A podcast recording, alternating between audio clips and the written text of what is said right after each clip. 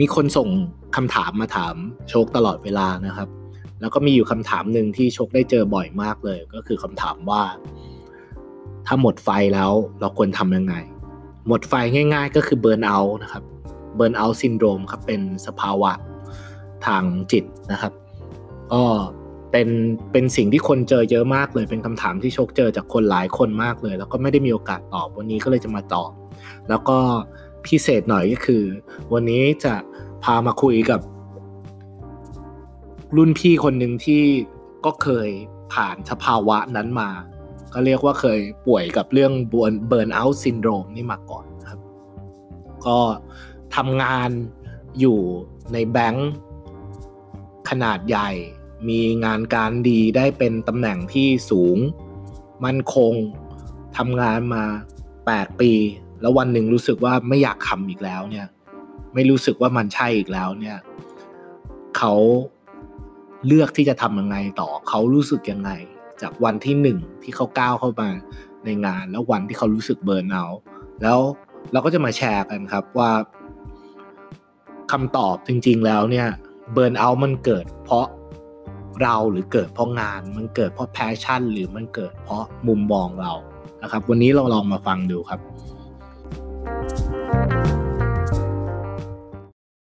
สองซ้ำโอเคครับก็วันนี้ทางพอดแคสต์ของผมนะครับ ก็วันนี้เราจะมาลองมาคุยกันในเรื่องของ อย่างที่อย่างที่ทางพอดแคสต์ของผมเนี่ยตั้งใจก็คือว่าอยากให้พอดแคสต์ของโชคเนี่ยเป็นพอดแคสต์ที่ได้คุยเรื่องเกี่ยวกับ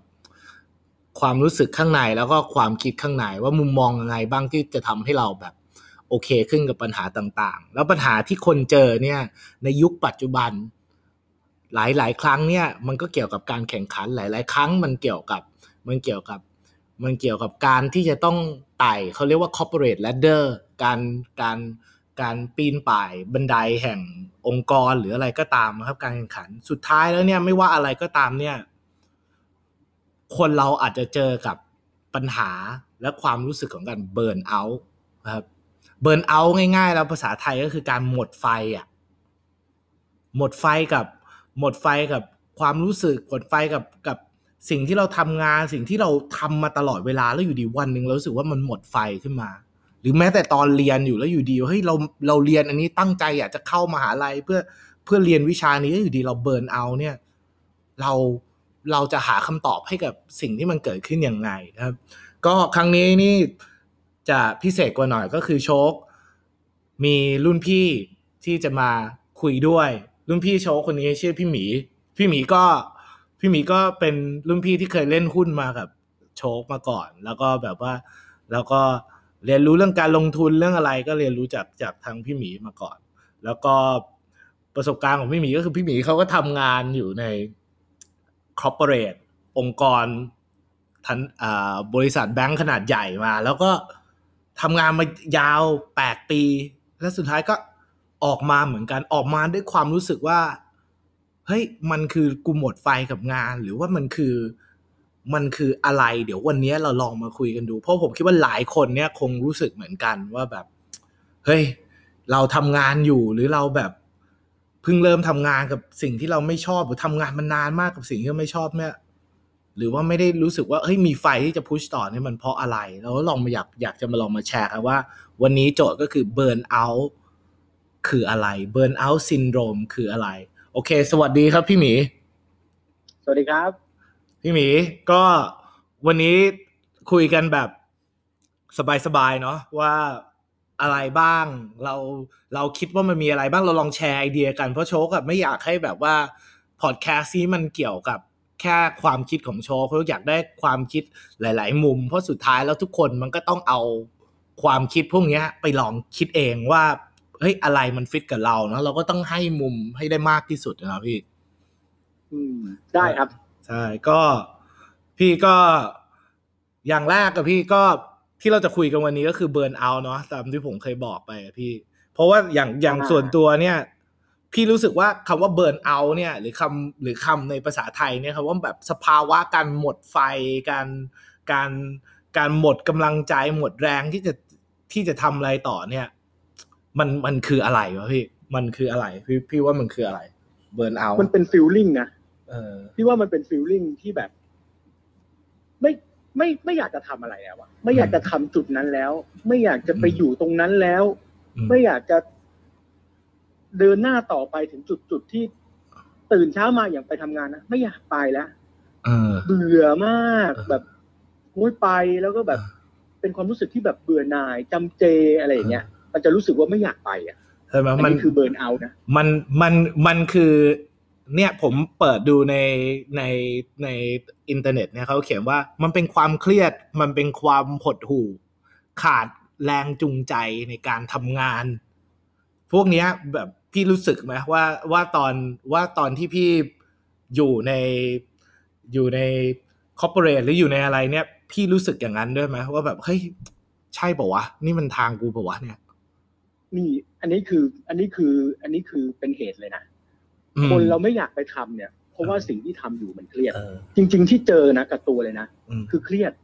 เอองานนะค่อนข้างเครียดเออกดดันเอ้ยพี่ก่อน ก่อนที่จะไปเรื่องนั้นน่ะ เราลองมาเท้ากันนิดนึงว่าว่าว่าว่าพี่ว่ามันต้องมีจุดเริ่มต้นปะว่าทำไมอยู่ดีๆ มันกลายเป็นแบบ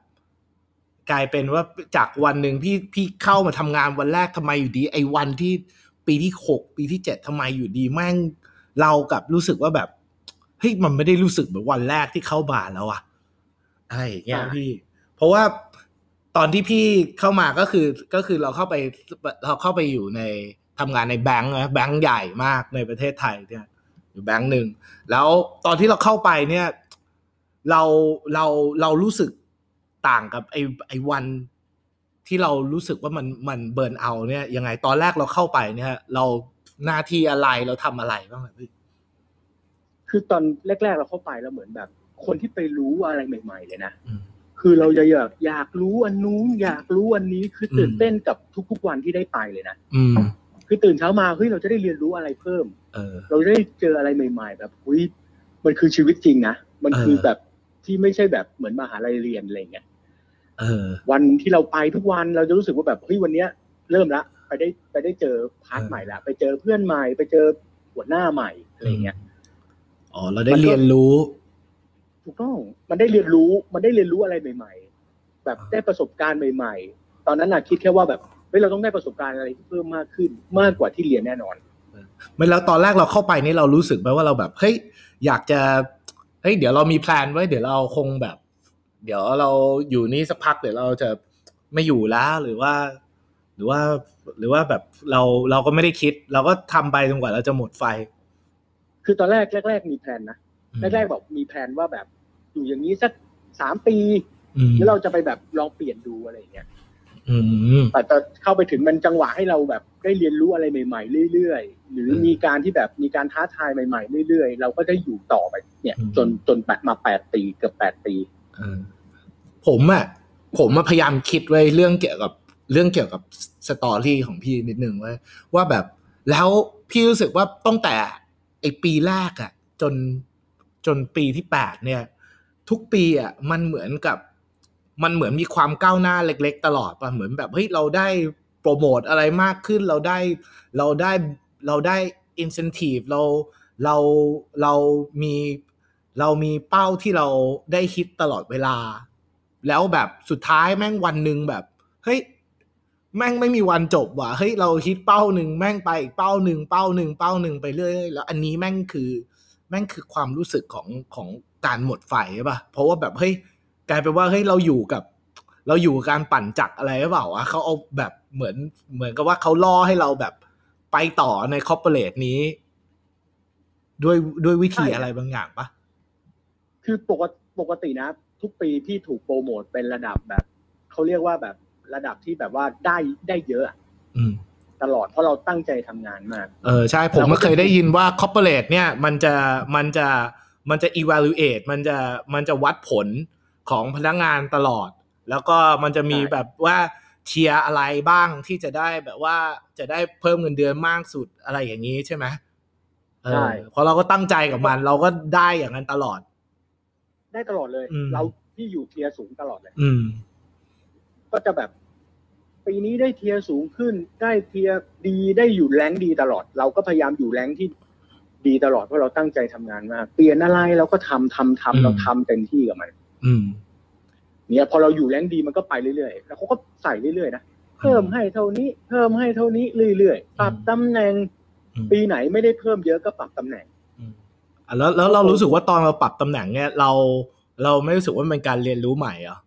มันเพราะว่าเห็นตอนแรกบอกว่าปีที่หนึ่งเนี่ยเราแบบเรียนรู้ใหม่ตลอดนะคือพอพอปรับตำแหน่งแล้วจะเริ่มแบบ มันเหมือนเรารู้ เรารู้เท่าเดิมแต่แค่แบบ เราตำแหน่งใหญ่ขึ้นอะอ่าอ๋อพอพอพอเราเรียนไปสักพักหนึ่งมันก็คือครบรอบก็เออเราก็ทำเป็นเกือบหมดแล้วอ่าแต่เราแค่แบบปรับขึ้นมาสูงขึ้นตำแหน่งสูงขึ้น มีลูกน้องเพิ่มขึ้น แต่ความรับผิดชอบก็เยอะขึ้น อืม แล้วตอนแต่ที่เขาก็แบบใส่เงินเดือนให้นะตอนที่เรามีความรับผิดชอบ แล้วก็มีภาระให้มากขึ้นเนี่ย ตอนนั้นหรือเปล่า ที่มันทำให้เรารู้สึกว่าแบบ burnout อะ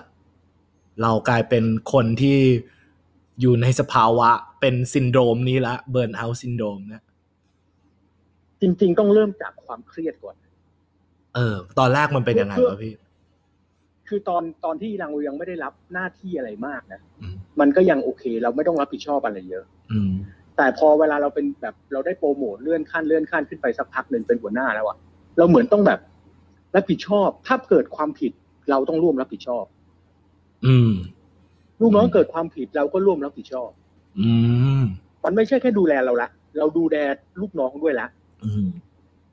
ความกดดันก็เริ่มละอืมสมมติวันนี้มีลูกน้องผิดสักสามคนออเราก็เริ่มเครียดละเออ ทั้งทั้งๆที่เราก็ไม่ได้ทำผิดเออ เนี่ยมันจะเริ่มค่อยๆก่อตัวเออความเครียดนะ ค่อยๆก่อตัว ซ้ำแล้ว ซ้ำเล่าอะไรเงี้ยเออแล้วแล้วตอนที่ตอนที่เราเข้ามาจนถึงจุดที่แบบว่า หดหูที่สุดแบบรู้สึกแบบหนักที่สุดกับการเบิร์นเอาท์เนี่ย มากกว่าความเครียดเนี่ยแบบ จุดที่ดาวที่สุดเนี่ย มันมันเป็นยังไงวะพี่ ของพี่นะแบบอืมไม่อยากไปทำงานเลยอะอืมคือแบบอยากจะลาวันนั้นเลย แบบอืมตื่นมาแบบโอ้แบบลาป่วยได้ไหมเออแบบไม่อยากไปแล้วอะอืมแบบอะไรแบบไม่อยากทำแล้วอะงานนี้ไม่อยากทำแล้วอะแบบใจแบบอยากจะแบบไปหาอย่างอื่นทำแล้วอะไม่อยากไป ไม่อยากแม้กระทั่งแบบเธอโทรไปหาหัวหน้าแบบนี้เลยนะอยากจะส่งไลน์ว่าครับเออวันนี้ลาป่วย อย่างเงี้ย ขนาดนั้นเลยนะ เพราะแล้วเราก็ไม่ได้เป็นอะไร ไม่ได้แบบ ไม่ได้ไม่สบาย ไม่ไม่ได้ได้ป่วยแค่แบบตื่นมาแบบเฮ้ยอะไรวะใช่ป่ะถามตัวเองเยอะมากแบบเฮ้ยเกิดอะไรขึ้น ใช่ เราจะคุยกับตัวเองเยอะมากแบบ แบบไม่อยากไปอะอะไรเงี้ยอืมเพราะเราก็มีสิทธิ์ลานี่เราก็เออลาไม่ต้องไปก็ได้อะไรเงี้ยอืมตอนนั้นไม่ได้คิดถึงเรื่องแบบแรงอะไรเลยนะคือตอนที่แบบเบิร์นเอาท์นี่ไม่ต้องคิดแรงแล้วนะอืมแบบจะอยู่แรงไหนลาก็ลาอะไรเงี้ย แบบ เอาชีวิตตัวเองให้รอดอะไรเงี้ยอืมไม่ได้สนใจละว่าแบบตัวเองจะยังไงอืมแปลว่าตอนนี้คือรู้สึกแบบอยากอยากอยากออกอ่าครับ ก็แล้วแล้วแปลว่าเนี่ยเราเรา แล้วมันทำให้เราแบบทำงานแย่ลงปะเรายิ่งเรายิ่งรู้สึกเบิร์นเอาท์เนี่ย เรายิ่งทำให้เราแบบเฮ้ยเพราะตอนแรกเห็นบอกว่าเราต้องรับภาระเรื่องเกี่ยวกับความผิดพลาดของลูกน้องเนี่ยเรารู้สึกว่าแบบ ปัญหามันเยอะขึ้นไหมตั้งแต่เราแบบเบิร์นเอาท์เรา เรามีซินโดรมอะไรพวกเนี้ย จริง ๆ เยอะนะ มันอืมเครียดแบบประมาณว่าลูกน้องมาเนี่ยความสัมพันธ์กับลูกน้องก็เริ่มแย่อืมคือเราก็จะเริ่มหงุดหงิดง่าย เริ่มอืมที่จะแบบทำงานแล้วแบบว่า พอพอเราเครียดนะเราทำงานไม่ได้นี่มากนะเราก็จะมักจะผิดเพิ่มขึ้นอีกมันเหมือนประมาณว่าซ้ำเติมอะเออมันเหมือนมันรู้ว่าเราอย่างนี้แล้วมันก็ซ้ำนะ ยิ่งแบบเครียดก็ยิ่งจะผิดหาจุดผิด เราก็อืมยิ่งระแวงอืมพอเราลิ่งระแวง มันก็ยิ่งเครียดอืมอย่างเงี้ยมันมันมันซ้ำไปเรื่อยๆนะเออแล้วนี่มันเหมือนมาโดนซ้ำเติม แล้วแล้วตอนที่แบบว่าไอ้เฮียแล้วแล้วตอนที่เราคิดว่าเราจะแบบเฮ้ยจะแก้มันยังไงวะเราเราเราหาวิธีไหมเราเราไปศึกษาไหมว่า แล้วแล้วเบิร์นเอาคืออะไรเรารู้ตัวไหมมันคือเบิร์นเอา จริง ๆ ตอนนั้นไม่รู้ตัวนะ คือตอนนั้นอะไม่ได้ไม่ได้ไม่ได้รู้ตัวว่าตัวเองอะเบิร์นเอาท์ก็เลยใช้วิธีการลาพักร้อนไปเที่ยว แบบอืมเออคิดซะว่าแบบไปพักผ่อนสักแบบห้าวันเจ็ดวันอย่างเงี้ยลาไปเลยนะห้าวันหกวันอย่างเงี้ยแบ็คแพคเหรอไปกลับมาอ่าแบบไปแบบไปเที่ยวเลยไปคนเดียวเลยอืมแบบออกไปเที่ยววันนั้นจำได้เลย ตอนนั้นลาไปเที่ยวเชียงใหม่อืมเราก็ไปไปคนเดียวเลย เราไม่ต้องนัดใครเราก็แบบเรารู้สึกว่าแบบเราแบบ แย่อะเราก็แบบอืมเออลองไปพักนะเราไอตอนพักก็ดีนะเราได้เราได้เราได้คำตอบไหมเราเราเราแบบออกไปพักออกไปอะไรอย่างเงี้ยเราได้คำตอบไหมคือมันดีเฉพาะช่วงนั้นนะอืมพอกลับมาใหม่นะความรู้สึกคือไม่อยากไปทำงานเลยอืมมันมันมันมันมันมันเหมือนแบบลืมได้แค่ชั่วขณะอืม แต่พอกลับมานะทุกอย่างก็ยังคงอยู่ อาจจะแบบดีแค่ช่วงแรกๆเล็กๆ อะไรอย่างเงี้ยแค่รู้สึกแบบเริ่มต้นใหม่เล็กๆอะพอเวลาเริ่มแบบมีงานมีน้องๆ เริ่มมาแบบเอางานมาเท่าเดิมแล้วอะมันก็จะรู้สึกแบบเครียดเหมือนเดิมคิดงานมันลดไปหมดอะไรเงี้ยคิดว่าการที่เราได้ไปแบบไปเที่ยวไปอะไรอย่างเงี้ย มันยิ่งทำให้เรากลับมาก็รู้สึก burnout กว่าเดิม เพราะเราเห็นถึงอิสระเราเห็นถึง เราเห็นถึง freedom เห็นเราได้รับรู้ความสุขในแบบที่งานมันไม่ได้ให้ หรือเปล่า เราเริ่ม happy กับแบบเฮ้ยกูต้องใช้ชีวิตหรือเปล่า หรืออะไรอย่างนี้หรือเปล่าเอออันนี้มีส่วนอืมอันนี้มีส่วนนะยิ่งออกไปเจอคนที่เขาแบบได้ไปคุยกับคนอื่นอืมที่เขาแบบ เราเราได้ไปเจอกับเจ้าของอยู่แล้วว่า เราไปซื้อของไปอะไรเงี้อืยมไปเที่ยวอะไรเงี้ยอืมเขาก็รู้สึกว่าเขาแฮปปี้มากที่ไม่ต้องมีแบบใครมาสั่งอะไรอย่างเงี้ย ไม่มีอืมต้องมีคนมาสั่งเรามากมายอะไรเงี้ยอืม เรายิ่งพอกลับมาปุ๊บนะเรายิ่งแบบ แบบมันเหมือนแบบลืมแค่ชั่วขณะ แล้วกลับมาแล้วก็มาเจอแล้วก็มันก็หนักเหมือนเดิมอะไรเงี้ยเผลอๆหนักกว่าเดิมด้วยซ้ำอืมอ๋อภาวะแบบภาวะเครียดอย่างเงี้ยนะใช่เพราะว่าเนี่ยมีเขียนอยู่เหมือนกันว่า ภาวะเบิร์นเอาท์ในบุคคลที่ทำงาน จะเกิดขึ้นได้เนี่ย มีอยู่สามปัจจัย ปัจจัยแรกนะครับเขาบอกว่าเกี่ยวข้องกับ การทำงานโดยตรงแล้วแบบเอ้ยงานกดดันแบบที่พี่เจออะงานกดดัน งานงานทำให้เราขาดแพชชั่น งานมันน่าเบื่องานมันไม่ท้าทายปริมาณมากเกินกว่าแรงที่หนึ่งคนจะจัดการได้อะไรอย่างเงี้ยมันเป็นปัจจัยใช่อย่างที่สองปัจจัยอย่างที่สองก็คือ การที่ปัจจัยที่เกี่ยวข้องกับการใช้ชีวิตของบุคคล ทำงานหนักจนไม่มีเวลาพักผ่อนอย่างเพียงพอ นอกเหนือจากการทำงานแล้วก็มีสภาวะหน้าที่การรับผิดชอบทางครอบครัว คือกดดันจากจากชีวิตส่วนตัวนั่นเอง อันนี้ก็คืออีกอีกแบบหนึ่งของการเบิร์นเฮาส์แบบที่สามก็คือปัจจัยของการมีบุคลิกของ perfectionist ทำยังไงก็ไม่สมบูรณ์แบบสักทีวะ กูทำงานก็ต้องแบบว่า ผลผลผลลัพธ์ต้องแบบสูงสุดก็เลยแบบไม่รู้สึกพอใจสักทีก็เลย ก็เลยไม่ไม่ใช่คนยืดหยุ่นก็เลยทำให้ตัวเองแบบ ยิ่งรับไม่ได้ กับการวิพากษ์วิจารณ์ ความจริงบางครั้งมันไม่เป็นอย่างที่คาดหวังไว้อะไรอย่างเงี้ยพี่มองว่าพี่มองว่าปัจจัยพวกนี้ไม่จริงปะจริง อันนี้ต้องบอกเลยโคตรแบบจริงมาก อืมใช่ไหมเพราะว่าอย่างเพราะว่าเรื่องทำงานเป็นยังไงนะพี่ คืออย่างอย่างตัวเรานะ ต้องการแบบให้เราแบบ เราต้องการไม่ให้ผิดเนี่ยเนี่ย perfectionist เนี่ยใช่เลยอืมเราต้องการแบบความ perfect อยู่ตลอดเวลา แต่ความเป็นจริงมันมี error ได้อยู่ตลอดอืม human error มันเกิดขึ้นได้อยู่แล้วด้วยอืมมันทำงานกับคนอะ human มันก็ต้องมีแบบวันหนึ่งที่ล้าแล้วก็หลุดบ้างอะไรอย่างเงี้ยอืมเราต้องการความ perfect เราก็แบบพยายามแบบโอ้โหมันก็เครียดอะเราทำไงดีที่ปิดได้ทำไงที่ปิดได้อย่างเงี้ยเออ แต่อย่างอย่างอย่างอย่างเรื่องแบบของแต่ละคนที่แบบว่าเออมีภาระหน้าที่อะไรอย่างเงี้ยต้องอ่าต้องต้องไปทำทั้งทั้งที่แบบ ไม่ได้แล้วค่ารถค้ำคอค่าบ้านค้ำคอต้องแบบจะจะเปลี่ยนไปทำอย่างอื่นก็ไม่ได้ จะต้องทำให้ตัวเองแบบ ต้องถีบให้ตัวเองไปทำในจุดที่ตัวเองแบบเครียดอยู่ตลอดเวลาอยู่ตลอด เออ เพราะว่าผมว่าคนหลายคนแม่งก็เป็นแบบนั้นด้วยนะแบบไม่ใช่แค่ใช่เรื่องงานน่ะแต่ว่าตัวเองแม่งผูกภาระ ไว้กับเรื่องแม่งเต็มไปหมดเลยอะ แบบพอเขาบอกว่าโลกเราเว้ยยิ่งเราอัปเกรดรายได้ มันก็เป็นการอัปเกรดชีวิตไลฟ์สไตล์ก็คืออัปเกรดภาระตัวเองอะอ่าใช่หาเงินมากได้ก็กินมากขึ้น เออ ใช่แม่งยิ่งมีหนี้เยอะกว่าเดิม เครียดกว่าเดิม กลายเป็นว่าเราหยุดไม่ได้ละอืมใช่ มันถูกวัฏจักรไงวัฏจักรของเงินปั่นต่อไปเออแม่งเพราะ เราก็เราทำงานตอนแรก ๆ เราเงินเดือนน้อยนะเราก็อยากได้เหมือนคนเงินเดือนมาก อืม พอเราเงินเดือนมาก เราก็อยากได้เหมือนคนเงินเดือนมากกว่า อืม จริง มันก็เป็นแบบ ไปเรื่อยๆมันก็ไม่จบใช่เพราะว่าเขาอิงความสุขกับเงินเกี่ยวกับ คิดว่าแบบว่า เงินมันจะหาความสุขได้เขาก็เลยเอาเงินเนี่ยไปซื้อความสุข ซึ่งมันกลายเป็นภาระตอนหลัง เพราะมันไม่ใช่ความสุขจริงๆป่ะใช่เออ แบบเกินตัวไปหน่อยอะไรอย่างเงี้ยมันต้องเออทำงานทุกเดือนต้องตึงอะเอาง่ายๆต้องตึงอะ หยุดไม่ได้อะ เออ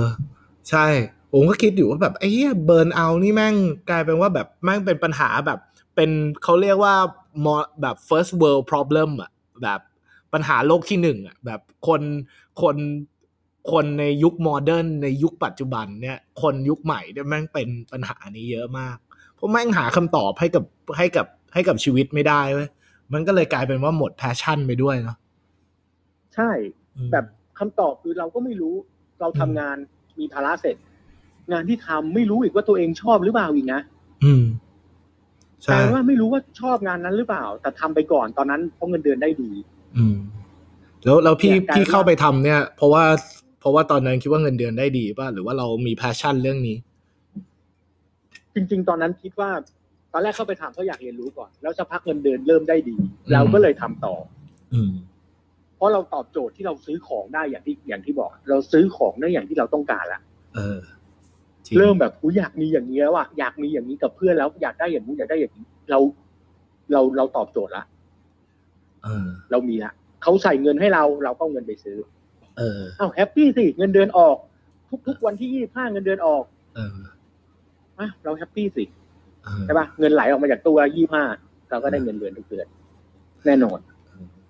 แล้วแล้วแต่เราก็ยังรู้สึก burnout อยู่ ใช่ถึงวันหนึ่งนะ มันจะแบบวันที่รู้สึก burnout นี่คือแบบ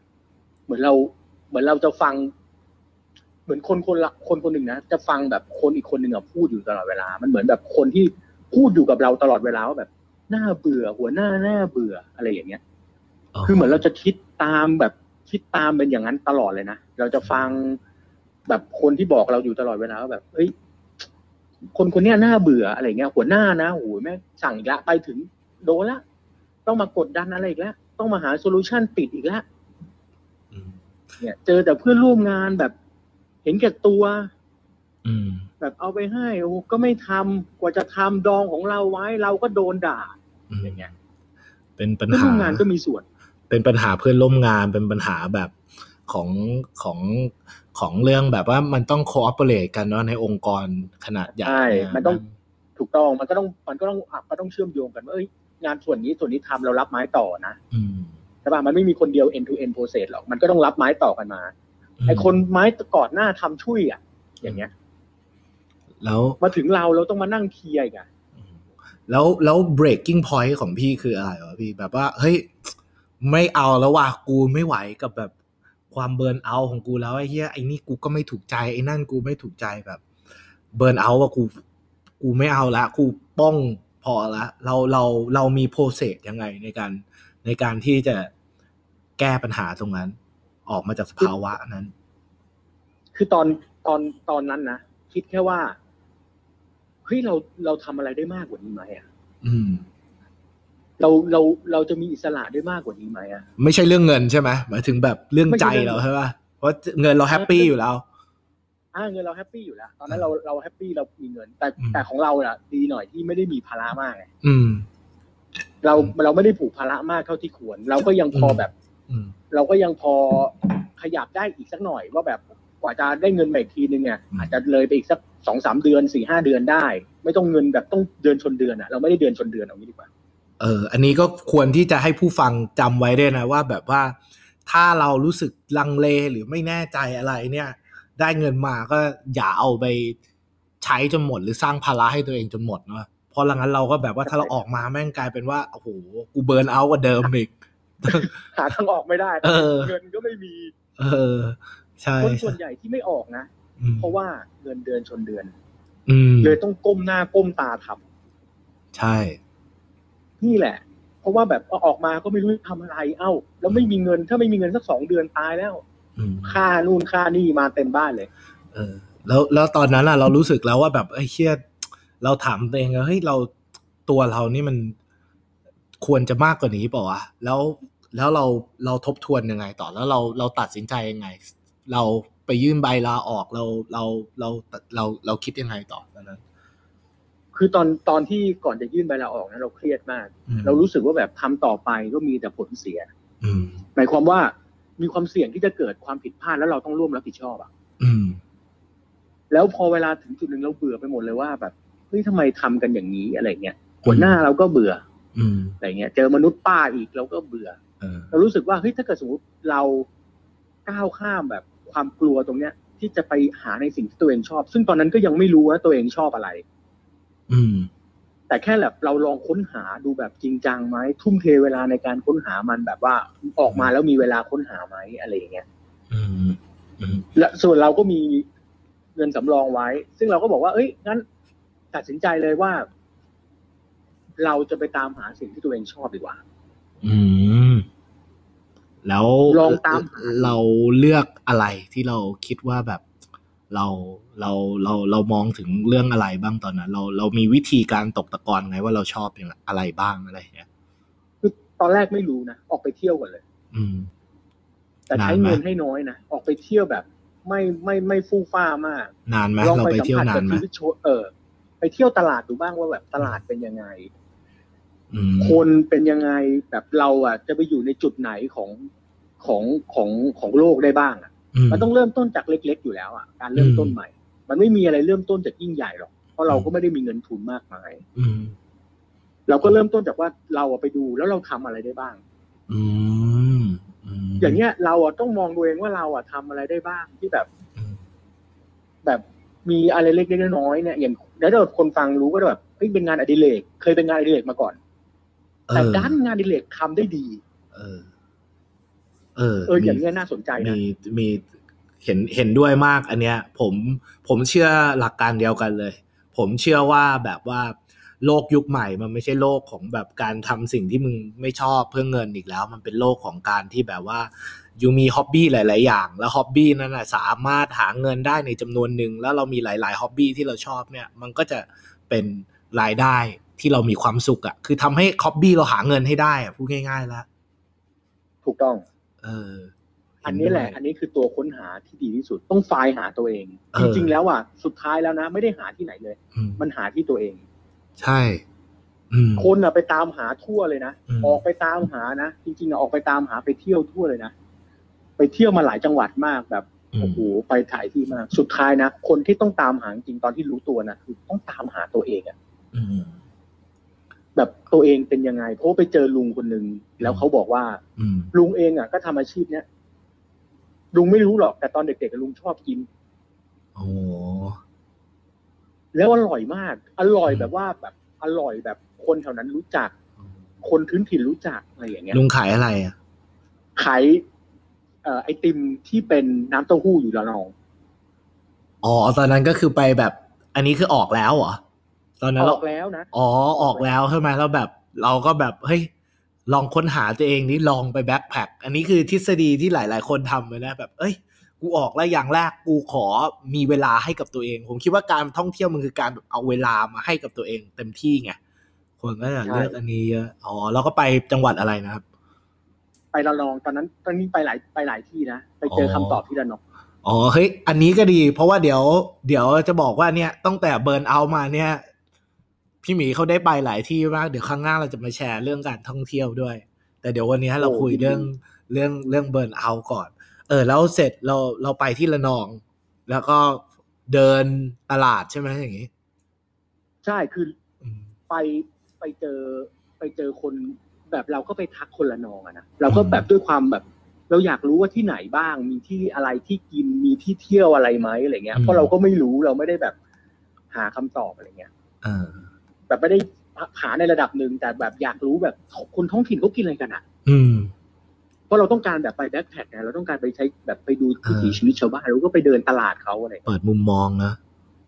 ใช่เปิดมุมมองของเรา ไปเจอลุงคนนี้แหละ เออ คุยอะไรกับลุงเขาบ้างขาย เออเป็นแบบเป็นขายน้ำน้ำเต้าหู้ที่เป็นเป็นไอติมอะอืมทำเป็นแบบทำไอติมนะอืม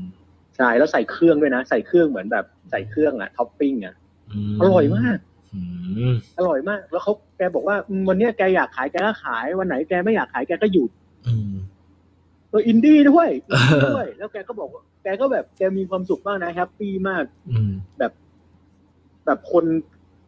คือคนในคนในคนในแถบระนองเขาก็รู้จักลุงคนนี้นะถ้าแบบอืมคนไปเจอคนระนองแล้วบอกว่าร้านน้ำเต้าหู้ที่เป็นไอ้ไอ้น้ำเต้าหู้ไอติมที่เป็นน้ำเต้าหู้เขารู้จักนะคนระนองอะอื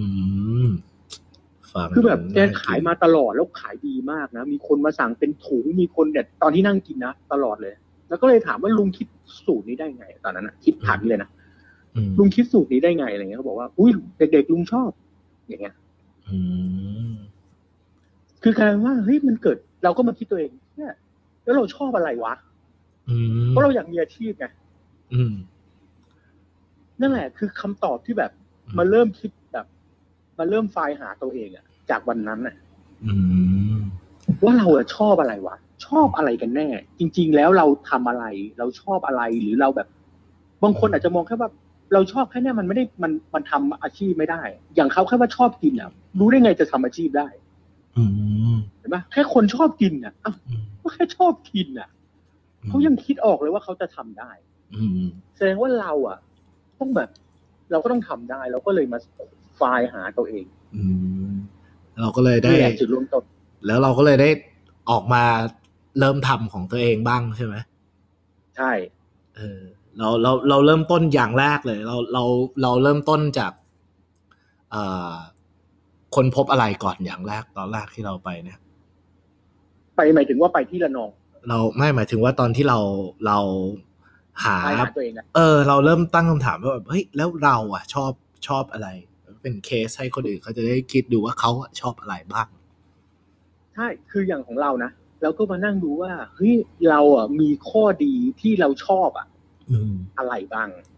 อืมแล้วเรารู้จักมันอะอ๋อเออเคล็ดลับเหมือนกันนะ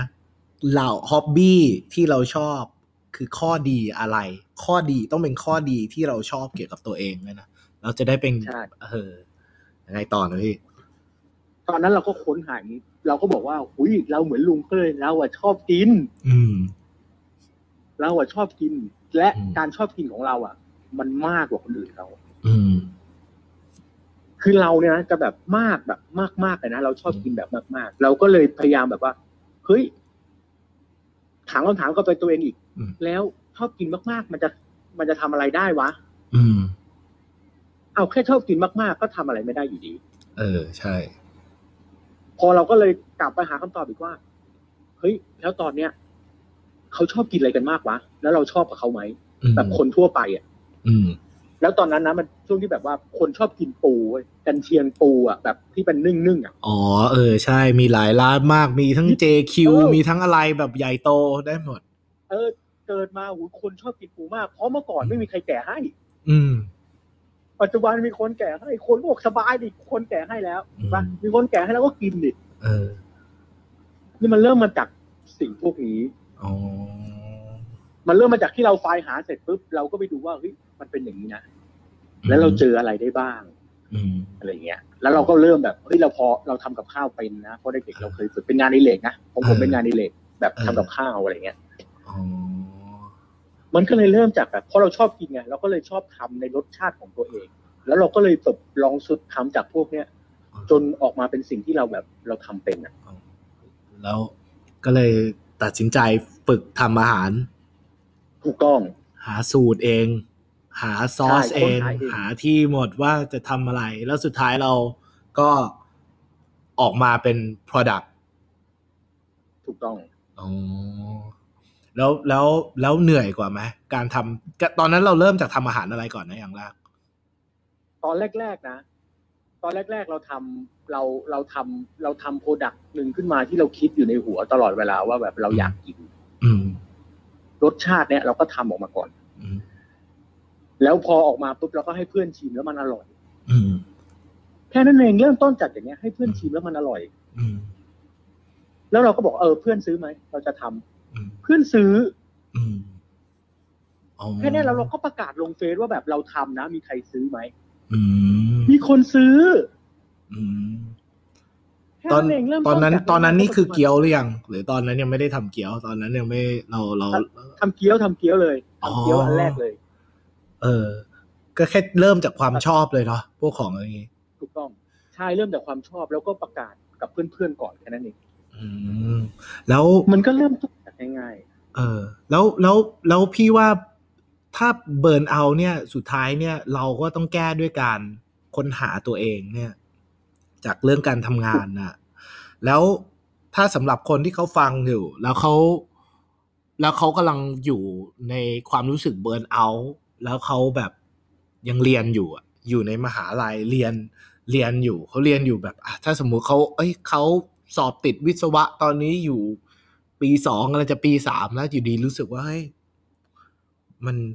ใช่ทางหรือเปล่า อยากคิดทบทวนใหม่เนี่ยพี่มีคำแนะนำอะไรให้เขาไหมๆสำหรับพี่นะอืมพี่มองว่าเราควรไฟล์ตัวเองอย่างแรกก่อนเลยว่า เราเบิร์นเอาท์เพราะอะไรเรียนยากอืมเพื่อนไม่ดี ครูไม่ครูไม่นี่หรือเปล่า หรือว่าเราเรียนไปเรารู้สึกไม่ชอบอืม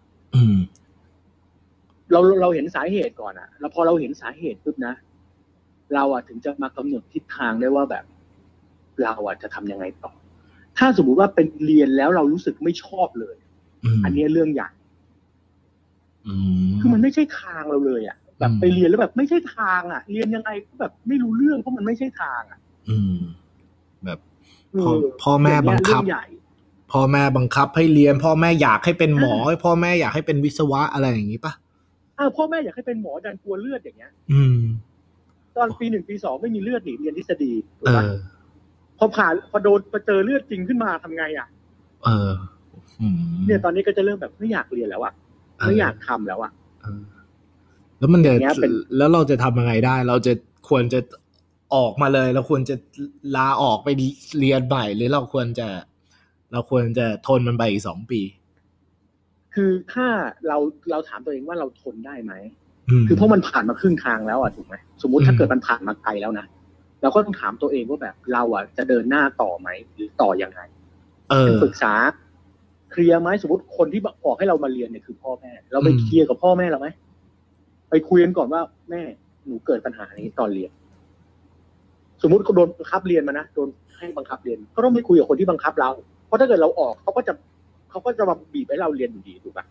อืม เราก็ต้องมา เราก็ต้องไปคุยกับคนนั้นก่อน สมมติเรามีปัญหากับเพื่อนเราก็ไปควรแบบไปเปิดใจคุยกับเพื่อน ไปไปไปคุยกับเพื่อนดูว่าแบบ เออ มันจะทำยังไงให้เราไม่ได้มีปัญหากันอืมหรือการเรียนมันยากอย่างเงี้ย หาคนติวไหมอะไรอย่างเงี้ยก็หาถูกกลุ่มเพื่อนติวไหมอะไรอย่างเงี้ย พยายามพยายามดูก่อนว่าเราไปอยู่ในจุดไหน แล้วเราพยายามแก้ปัญหาดูก่อน ค่อย ๆ แบบ ค่อยๆ แก้ปัญหาจากจุดเล็ก ๆ ก่อน เริ่มต้นเราก็ลิสต์ออกมาก่อนว่าปัญหาที่เรามีคืออะไรอืมแล้วเราก็ค่อยๆ แบบแก้ทีละเรื่องอะ เพราะเกิดเรามองปัญหารวมนะแม่งใหญ่มากใช่ ทุกปัญหาเลยใหญ่มากไม่รู้จะเริ่มจากตรงไหนก่อนนะ เริ่มจากง่ายก่อนเลย ใช่ สมมติ เจอเพื่อนแบบไอ้นี่ก่อน เอาเรื่องเพื่อนก่อนก็ไปคุยกับเพื่อนที่แบบเฮ้ยอาจจะแบบเจอหน้าแล้วแบบ เออมีเรื่องคอมเมนต์เรื่องจีบสาวหรือเรื่องอะไรเงี้ยก็ไม่รู้ว่าแบบ ก็ไปไปไปไปคืนดีหรือไปไอ้นี่กันก่อนให้มันจะได้ไม่ต้องตัดไปทีละเรื่องอะอืม เพราะว่าเราไม่รู้ว่าอันเรื่องเรีปัยจนจัยที่ไม่อยากจะเรียนเนี่ยมันเพราะอะไรใช่ไหมเราต้องรู้ก่อนว่าเราแบบเฮ้ยเพราะเพื่อนเพราะครูเพราะหลักสูตร เพราะอะไรใช่ไหมใช่เราอืมเราต้องคลิสออกมาให้แบบให้ให้ชัดเจนแล้วค่อยๆเราค่อย ๆทำทีละเรื่องไล่จากง่ายไปยากใช่แต่เมื่อกี้ที่พี่พูดเนี่ยผมอะจับได้ประเด็นหนึ่งซึ่งผมว่าแบบมันอยากจะแนะนำคนที่เขาฟังที่เขาเรียน หนังสืออยู่แล้วเขาเบิร์นเอาท์อะ ก็คืออย่างเงี้ยพี่พูดว่า เพราะมันถึงครึ่งทางแล้วเว้ยมึงอยากจะอยากจะทนต่อไหม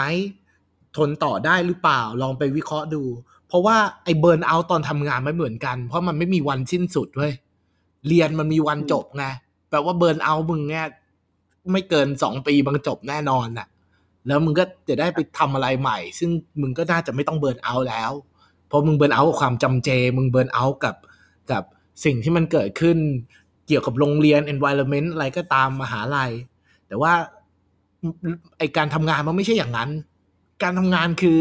ทำไปเรื่อยหกสิบอะๆมันเออ ใช่ไหมหกสิบอะเกษียณอะเออ แบบโอ้โหแล้วคิดดูถ้ามึงทำงานจนหกสิบอะมึงจะเหลืออะไรให้เที่ยววะ มึงยังมีจะมีแรงเหรอวะ มึงจะรู้สึกยังไงวะ มึง มึงต้องโคตรจะเบิร์นเอาท์อะ พี่ว่าคนอื่นอะ ที่เป็นเจ้านายพี่หรือเป็นแบบใหญ่กว่าพี่อีกที่เขาอายุเยอะๆแล้วเนี่ยก็เขาคงรู้สึกเหมือนกันนะ แต่เขาทนความเบิร์นเอาท์ไปเรื่อยๆป่ะน่าจะใช่ก็ทุกคนเครียดหมดนะแค่เขาก็ทนนะแล้วเขาก็แบบเขาคงมีวิธีการจัดการปัญหาเขาไปทีละขั้นเหมือนกันอะเออหรือเขาแบบก็อดทนไปแบบ เอ้ย กูทำเพื่อลูกทำเพื่อครอบครัวทำเพื่อมีภาระอะไรอย่างนี้ นั่นก็ใช่ มันก็แบบมีลูกแล้วอะไรอย่างเงี้ยเพราะพวกผู้ใหญ่แล้วก็มีลูกหมดแล้วใช่ปะอ่ามีมีลูกแล้ว มีภาระแล้วอะไรอย่างเงี้ย ลูกยังเล็กอย่างเงี้ย ยังเรียนไม่จบอะไรอย่างเงี้ยอืมแต่ว่าที่ทำก็อดทนไปเพื่อลูกอะไรอย่างเงี้ยอืมบางคนแบบลูกจบก็เออร์ลี่เลยนะ ยังไม่อืมหกสิบเลยเออร์ลี่แล้วลูกจบแล้วเขาพอละอืมเนี่ยบางคนก็มีนะหัวหน้าบางคนก็แบบ early เลย อ๋อคือหมดภาระห้าสิบเองอืม แบบอ๋อลูกจบไงบอกว่าอืมลูกจบแล้วเขาไม่ต้องมีอะไรที่เป็นภาระเขาแล้วไงอ๋อสิ่งที่สิ่งที่ลากเขาอยู่เขาจบแล้วอะเขาก็เลยบอกว่างั้นพอละเขาไม่ต้องทำอะไรอย่างนี้อีกแล้วไม่ต้องเครียดอย่างนี้อีกแล้วอะอ๋อ burn burnout แบบมีเป้าหมาย burnout แบบมีจุดจบ ก็จะไม่ burnout ต่อไปใช่ไหมใช่เขาก็จะเขาจะรู้ว่าจบเขาตรงไหนอะมก็ต้องต้องเขาก็จะโทรจบอะไรเงี้ยหรือเขาอาจจะเปลี่ยนไปไปทำอย่างอื่นที่เขาชอบเนี่ยอ๋อ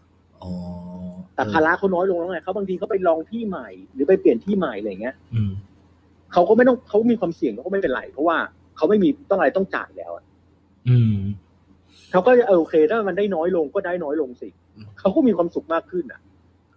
อะไรเงี้ย แต่ถ้าเกิดคนที่ทำงานอยู่อย่างเงี้ย อยากเปลี่ยนอย่างเงี้ย ก็ลองเปลี่ยนได้แต่แค่ขอให้ได้ที่ใหม่ก่อนงั้นมันจะได้ไม่กระทบกระเทือนไง ใช่ผมเห็นด้วยนะครับ แล้วก็พราะนี้มัน ผมอยากให้พี่สรุปให้ทุกคนเขาฟังนิดนึงว่าในประสบการณ์ของพี่เนี่ยทำงานด้วยความตั้งใจจนเหนื่อยหอบเมื่อมาแปดปี จนกูจะไม่ไหวแล้วเนี่ยจนกูรู้สึกแบบโคตรจะเบิร์นเอาท์จนแบบวันหนึ่งแบบเฮ้ยกูทิ้ง เงินเดือนกูทิ้งความมั่นคงกูทิ้งความสะดวกสบายทุกอย่างเนี่ยสองคำถามก็คือหนึ่งเบิร์นเอาท์ พี่รู้สึกว่าเบิร์นเอาท์แท้จริงแล้วมันคืออะไรกันแน่แล้วอย่างที่สองก็คือ แนะนำเขาหน่อยว่าเบิร์นเอาท์เนี่ย เราแก้กันยังไง ถ้าสรุปสั้น ๆเลยนะอืมเบิร์นเอาท์คือความไม่อยากไปทำอะไรอะหมดไฟคือความไม่อยาก ไม่ว่าจะเกิดจากภาวะอะไรก็ตามเครียด ไม่อยากทำงาน ไม่อยากเรียนอืมหรืออะไรก็ตาม ก็คือไม่อยากอะเอาง่ายอืมๆคือไม่อยากทำแล้วอะอืมคือหมดไฟที่จะทำมันแล้วอะ อืมอันเนี้ยคือง่ายๆ เลยตอบโจทย์ง่ายๆก็ตื่นมาไม่อยากทำอะไรมากๆอะไม่อยากทำอะไรไม่ใช่แบบไม่ไม่อยากทำอันนี้น้อยๆนะต้องมากๆนะรู้สึกไม่อยากทำอะไรมากๆแล้วอะอืมนั่นแหะเบิร์นเอาท์อืมชัดเจนมากอืมอันนี้คือแบบให้เห็นได้ชัดเลยไม่ไม่อยากไปเรียนมากแล้วอะแบบอืมเบื่อมากเลย อันเนี้ยใช่ไม่อยากเรียนมากๆอะเออคนไม่อยากเรียนอะเยอะอืมเฮ้ยไปแบบเออวันนี้ขี้เกียจเรียนอันเนี้ยใช่แต่อันนี้มันน้อยๆไงอืมแต่ถ้าแบบมากๆ แบบโอ้โหไม่เอาแล้วอะไม่ ให้ไปก็ไม่อยากไปแล้วอะเอาช้างมาฉุดก็ไม่อยากไปหรือไม่อยากไปทำงานมากอืมๆอย่างเนี้ยเบิร์นเอามแน่นอนชัดเจนอืมส่วนวิธีการที่เราจะเราจะกำจัดความเบิร์นเอาท์เริ่มต้นจากการที่แบบถามตัวเองก่อนดีกว่าว่าเหตุผลของการเบิร์นเอาท์เราเคลียร์ได้หรือเปล่าอืมถ้ามีปัญหากับหัวหน้าก็คุยกับหัวหน้าก่อนได้หรือเปล่า แต่ถ้าเกิดมีปัญหากับความชอบ หรือไม่ชอบงานนี้หรือเรียนด้านนี้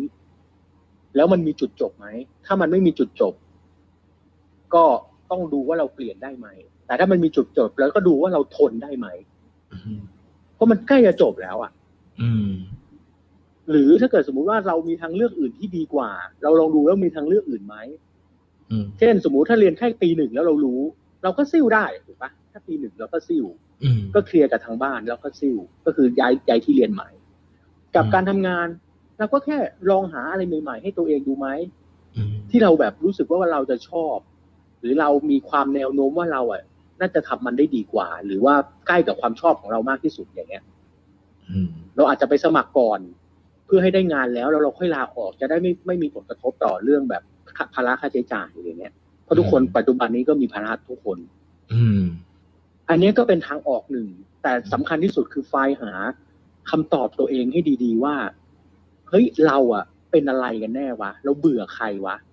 อืมหรือว่าเราไม่ชอบอะไรกันแน่อะไรเงี้ยอืมไม่ใช่โกหกตัวเองไปวันๆว่าเราไม่ชอบงานจริง ๆ เราไม่ชอบหัวหน้า